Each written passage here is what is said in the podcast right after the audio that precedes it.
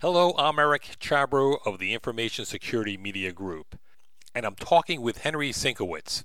He's the Technical Program Advisor within the Computer Services Directorate at DISA, the Defense Information Systems Agency. Sienkiewicz is helping guide DISA's secure cloud computing initiatives. Thanks, Henry, for spending some time with me. Oh, sure, my pleasure, sir. First off, what's your definition of cloud computing?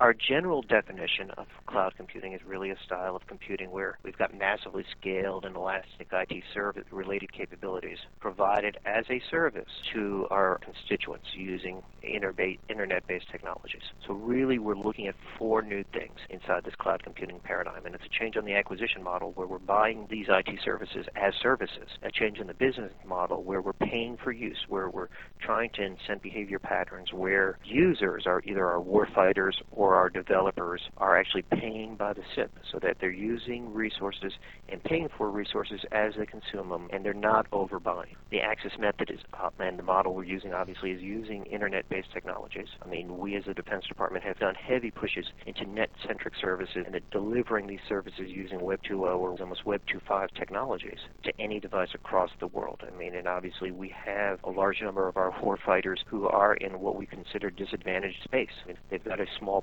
pipeline, and we're, we're obviously adopting our technologies to support those warfighters. And then the technical model that we're looking at for scalable, commodity-based, elastic, dynamic, multi-tenant technologies underneath the covers. And all of those obviously have some security implications. I mean, we also subscribe to the fact that while we look at cloud computing across the board, I mean, there are different types of clouds out there. Platform as a service, infrastructure as a service, and then applications as a service and software as a service are really the four areas that we inside of DISA have been focusing in on. One of the initiatives that was launched this year is our Forge Mill, which is one of our entrees into applications as a service, where we've launched our version of SourceForge.net, the open source development environment. But inside the Defense Department, it is behind the DoD firewall.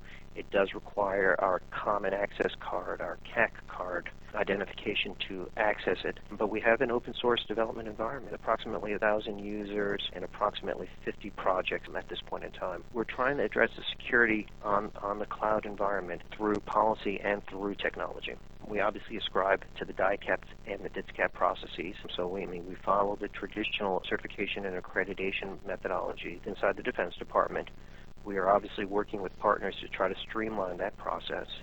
And we're looking at some other approaches. I mean, we are working with other partners, both inside the government and external to the government, on finding better ways to streamline the processes, um, such as a host tenant model, where we certify the, the actual operating system as a host, and then the tenant, the new application, goes through a, a, streamlined process of certification. One of the potential ways that we think we can solve the rapid int- introduction of innovative applications inside the department we are working with vendor partners on trying to ensure that our virtualized environment, which is I mean, one of those enablers inside that cloud environment, is able to go there and, and have the proper levels of security and, and authorization so that there's not a cascade effect of data leaking between different environments. We inside of computing services have really standardized on VMware as our virtualization platform. We're working with the VMware community to ensure that we can add additional security functions and features everything you're doing in the cloud right now is behind the firewall, correct? We look at really the three models that are, that are out there for, for cloud. So there's the public, there's the private, and there's the hybrid. Right now, we are primarily focused on a private cloud built with inside the Defense Department. Are we also working with software as a service vendors who put instances of their software as a service with inside a DoD environment? Yes, we are. We are actively working with software as a service vendors to put instances of their software with inside our secured facilities and have a model of charging by the SIP. The functionality would be very similar to what private business would get over the internet? Yes, and, and, and, that's actually the exact model we're using. Is that there are a number of applications, CRM packages, backup recovery packages, host-based security solutions, end-to-end monitoring tools that we are working with a number of vendor partners to take instances of their software and move it from their data centers and into our data centers and allow DoD customers to access those services on demand as they need those types of applications who would be monitoring those applications to ensure performance and security.